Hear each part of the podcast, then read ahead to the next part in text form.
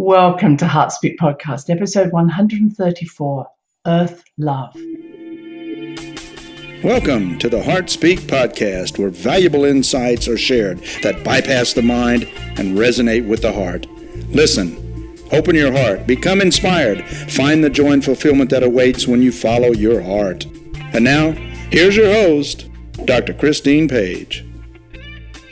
Well, hello there, wherever you are in the world. Welcome especially on this special day when we are celebrating our planet Earth. We are understanding that we don't just need to be good guardians of this earth, we need to be better guests. And we are understanding that she in herself is a conscious being who is evolving to that 12th dimension. And if we want to be on board with that, we better learn how to honor, respect, and root into her so together we can grow. So today I'm talking about our planet Earth as a living being, as how we can work with the deva kingdoms, the spirit beings that live with us on this earth, and how to understand plants and water and trees in a much better way. Because everything on this planet has a life force. Everything is alive. And it is time for us not to see ourselves as, again, the guardians of these life force, but to learn from them, to experience ourselves in a way that maybe before we've always seen ourselves a little separate. But within us are all those elements. Within us are the trees, the stones, the waters, the fires. And so we are no different from the plants and the rocks. We are part of this beautiful collective that is Mother Earth, that is Gaia. And I was thinking about this subject and thought, how do I want to start? And you know, my family have always been those who work upon the land. As I went back through my genealogy, I discovered land worker, land worker, land worker, baker, fisherman, landowner, land worker.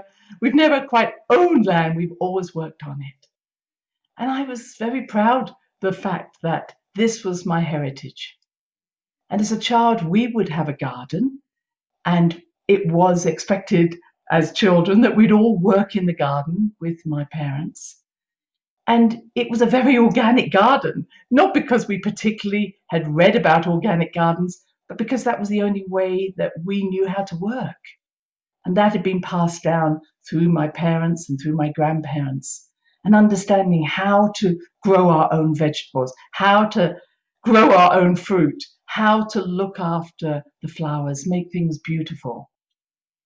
And I learned that naturally. I loved having my hands in the earth. I can remember many a time when I was studying for exams and it was exactly the time when we had to pick the fruit. So I'd have a book perched up on maybe one of the trees or in the earth. So I was learning at the same time as picking the fruit. And we had everything. We had raspberries, strawberries, gooseberries, blackberries, blueberries. And yes, I will say there were times when I thought, why is this my job? Because some of those fruits can be particularly prickly. But I loved the fact that once I had those juicy fruits in a bowl and they could make a pie from them, that I knew that there was very little difference between where I'd taken them from the earth and we were now eating them. Of course, I ate a lot as I was picking them as well. and we grew our potatoes, our vegetables in the summer, vegetables in the winter, and I learned how to make a mound of earth over the potatoes so that the potatoes will grow into the earth rather than giving all the vitality into the leaves. And I learned so much about how we could persuade the birds not to eat everything. And so it was my natural tendency to go to a place called Findhorn that some of you may know about in the north of Scotland. And Findhorn was set up in the early 60s, 1960s. I didn't go there till the mid 80s. But by then it had become a thriving community. And one of the aspects of Findhorn that was so important was that people talked about how the people who had set this up, the creators of this land, Peter and Eileen Caddy and Dorothy Maclean, had built a whole garden, a community on sand dunes. And it was suggested that nothing's going to grow there, it's sand dunes.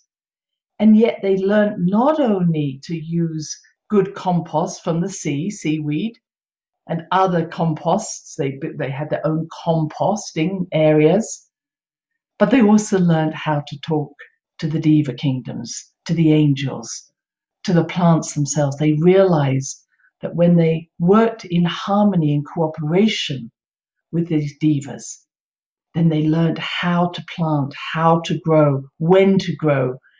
Very much the beginning of biodynamic farming. And when we listen, we know what is right. When we don't listen, hey, the circumstances are there. And as I mentioned last time, I'm listening to how to grow a garden here in the desert. But Findhorn was a very important place for me. And if you've ever been there, you know that one of the first things you have to do is to attend an ex- experience week. And that's really where you learn the philosophy of Findhorn the philosophy of Findhorn is very much about loving the earth, loving each other, loving what you do, speaking to the plants, speaking to each other, uh, aligning yourself every morning to your job, your passion, what are you doing, and to the people you're going to do it with. And I remember that in the one part of the day you had you had lectures and wonderful things that you could go out to do, but it was also expected that you would work within the home or the house as well as in the gardens. And it could be that you spent a week cleaning toilets and making beds. You could spend a week in the kitchens or you could spend a week in the gardens. And this wasn't your choice, it was chosen for you. Well, I have to say, I felt so lucky that I was allowed to go and work in the gardens because I learned so much. And this was my natural tendency to want to put my hands in the earth. And I learned that there are no such things as weeds, they're just plants in the wrong place. And that if you talk to the plants and say, This isn't really the place I want you to be, would you mind if we move you over? Then they will start to move. In other words, they won't grow so prolifically in that area. I also learned that when you grow something, you always grow three times as much as you need you grow one portion for yourself, one portion for the creator, for the earth itself, and one portion for the birds. And then everybody's happy. And you might say, wow, that's a lot of growing. But again, it's a way of harmonizing. And it was a way that I found that the birds would not eat all the fruit. We all had enough. And we asked how and what we should grow where. And that was a really a major part that if there were trees in a certain area, you would be very mindful before you planted another tree. You'd say, Is it okay if we plant this tree here? Because the plants communicate with each other, trees do. And they communicate, we know now, through the mycelium, the, the connections underneath, where all that we call it fungi are. So all the roots that are within the earth of this mycelial fungi, they literally connect all the trees together, all the plants together. And through this system, this network system, plants and trees literally are taking in nutrients from the earth, but they're also releasing gases, nutrients into the earth, and they're move, being moved around. And so when we're thinking we're just planting a tree, we have to acknowledge and we have to ask that mycelium, well, what is it that you need here? And would it be okay for us, for us to put this here? There is a system called, I think it's canop- canopy shyness, where some trees will literally stop growing if they get too close to another tree. They, you know, they know they don't want to touch each other. Some trees are actually poisonous to other trees. And when we're not thinking about these things, we just think, oh, isn't it wonderful? Let's go and plant lots of trees. But if you've ever been in places, I'm thinking of New Zealand, of Hawaii, where there are natural wild forests, you'll see that they're made up of many different types of trees. Some of them are very tall, some are short, and they work in harmony with each other. But when we grow the same trees in the same area, first of all, they're going to just leach all the nutrients from the ground, but they're also not necessarily preserving each other or helping each other. And I think that's been a real mistake that we've made. I've seen, again, I'm thinking of New Zealand, Hawaii, where they've grown lots of trees of the same kind because they are very quick growers and they can use it for wood. But they actually have forgotten that that isn't necessarily the function of a tree just to provide us with wood and paper. Function of the tree provides nutrients, provides growth, provides sustenance for our woodlands, for the animals, for the for the insects, and for the trees themselves. And that's something that I feel that I love it when I hear arborists and others who work with the trees understanding how important it is to talk to the trees, to see where the trees want to be. Because they are literally not only the source of our oxygen, which is through photosynthesis, but they're also the connector. They, they connect spirit, they move energy around. And when a tree is, feels stuck or it's in the wrong place, the energy, our spirit cannot move. So, literally, we need to be listening to what the trees have to say. I also learned that obviously trees and plants may even help each other. For instance, there is a, a story of one tree being eaten by an animal and another tree coming out and, and putting out a toxin, a literally a chemical toxin that will drive that animal away. I think that's magical. Just how trees can produce and send minute micro dosages of chemicals we also now know that trees even send out an electrical system.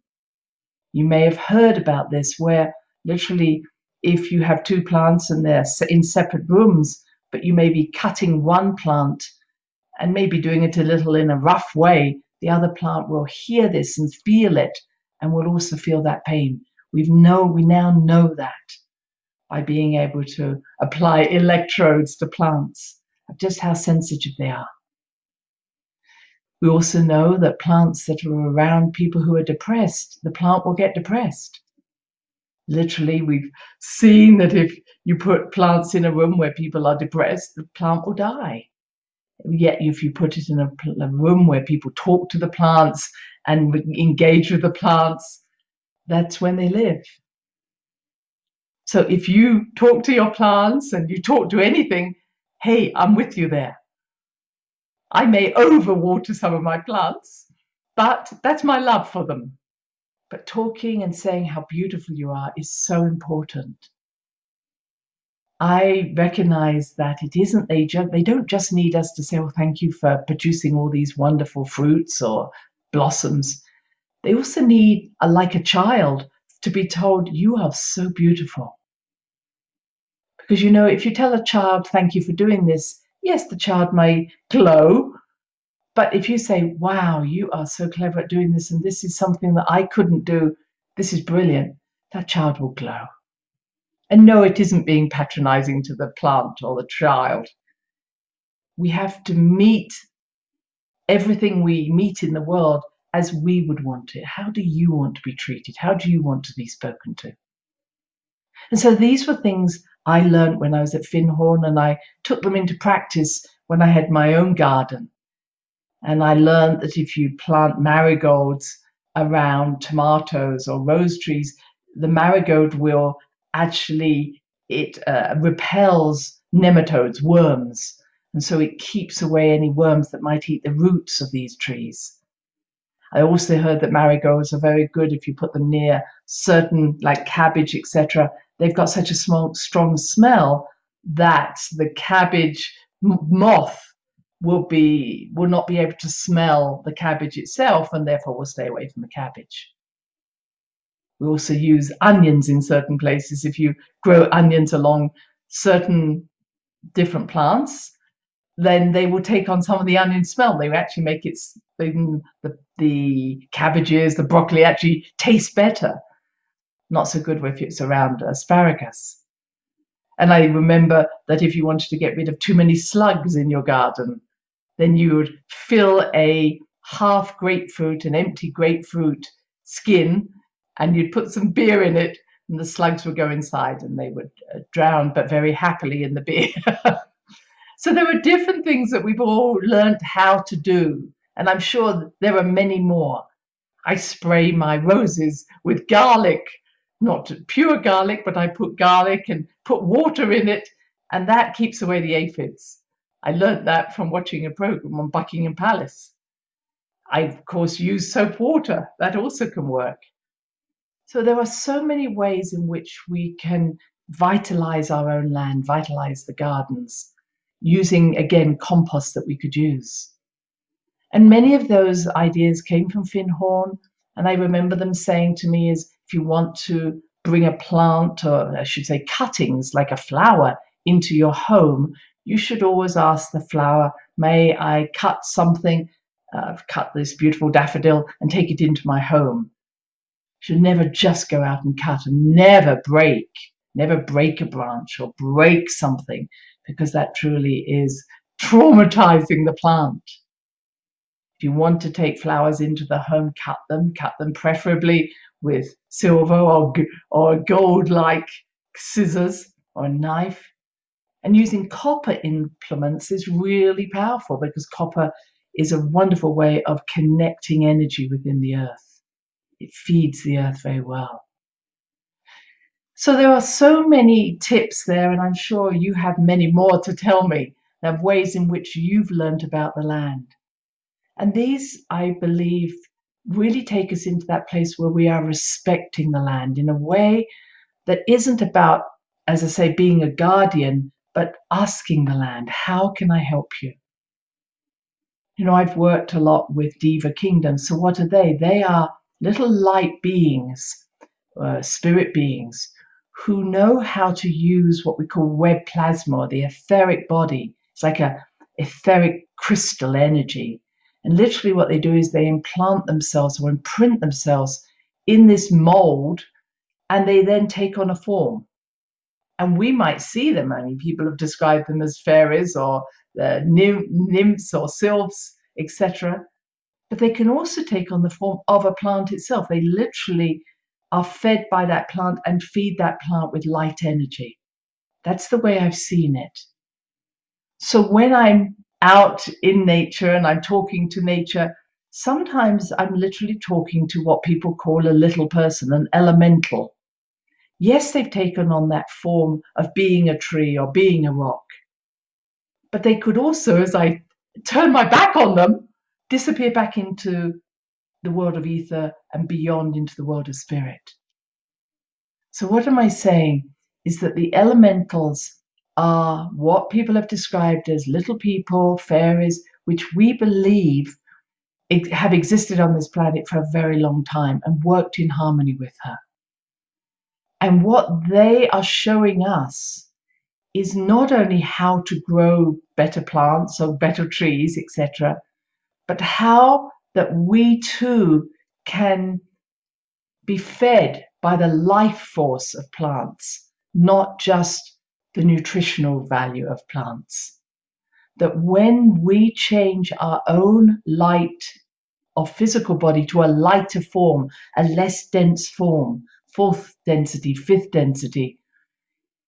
Yes, we take in the energy from the plant, from the fruit, but more importantly, we are merging with that plant's energy and being fed by the light energy in that plant rather than just the nutritional quality.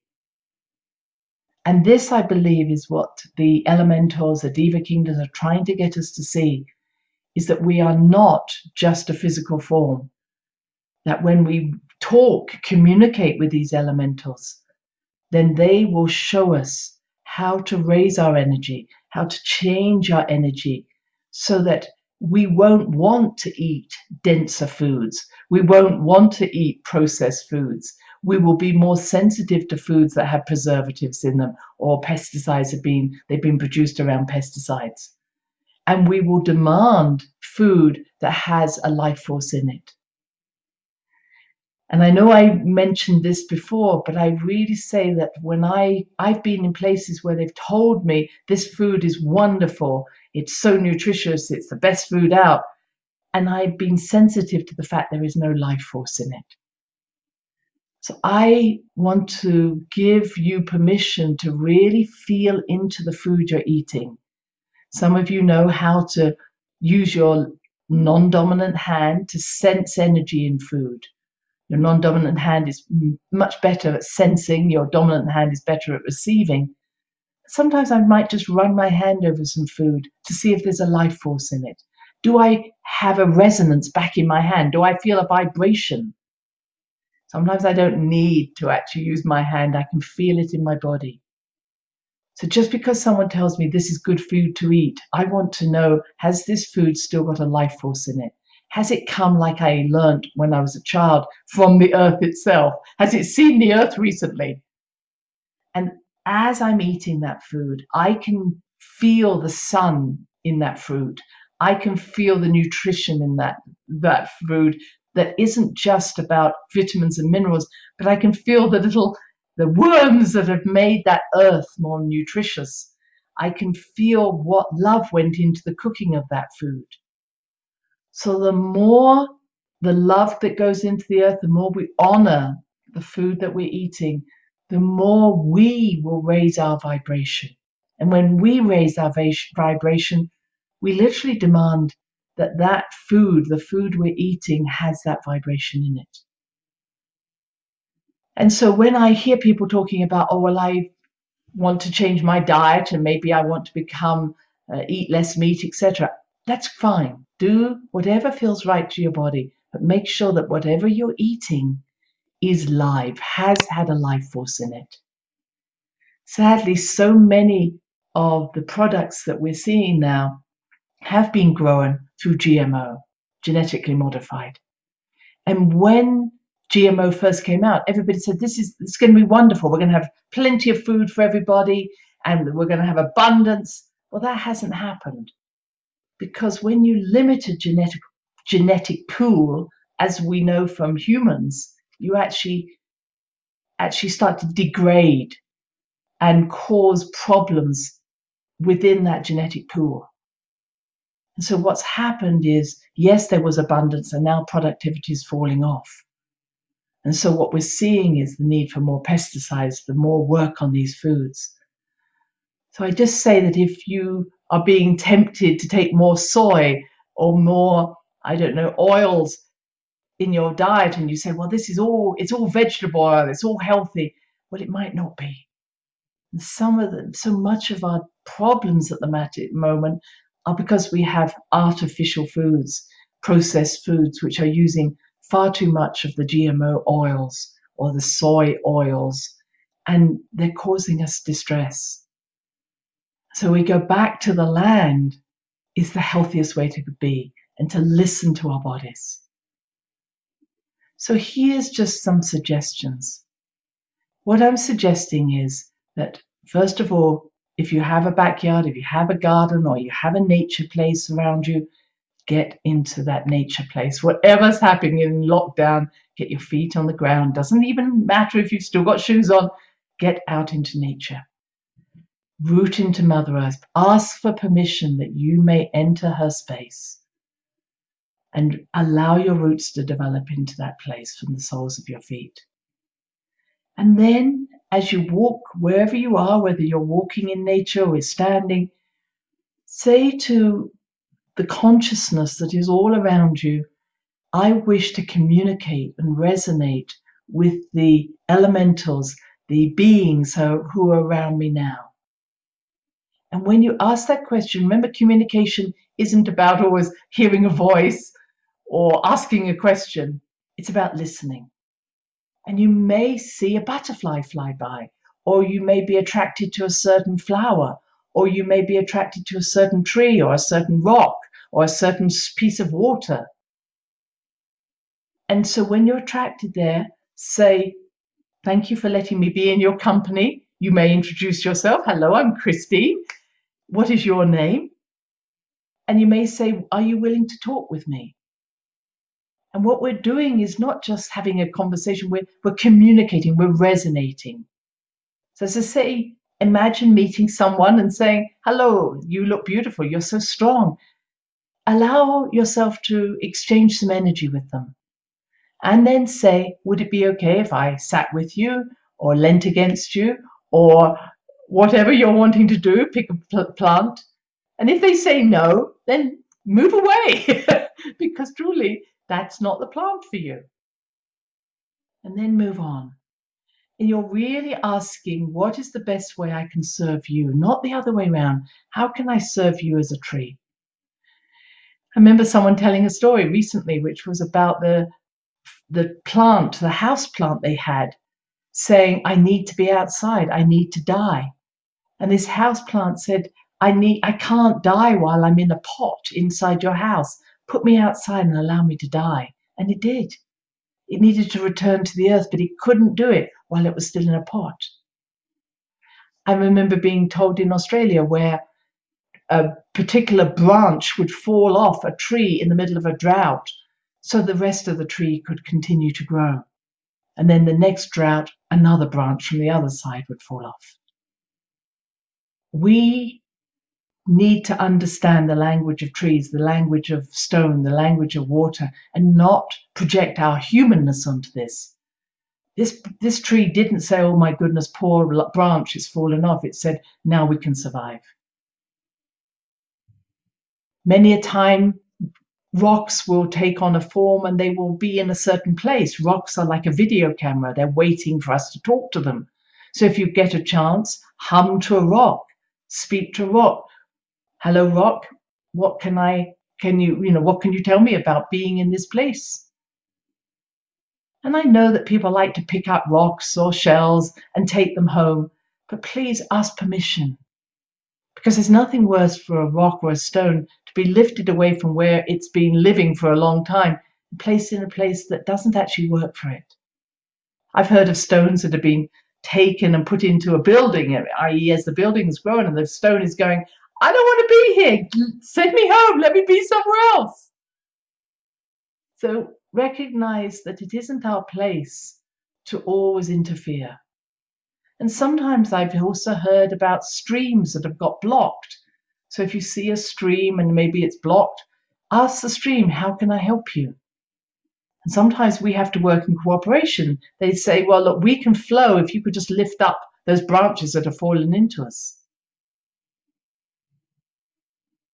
So, my message is let us see our planet Earth as a living being. Let us see everything as a life force within this earth.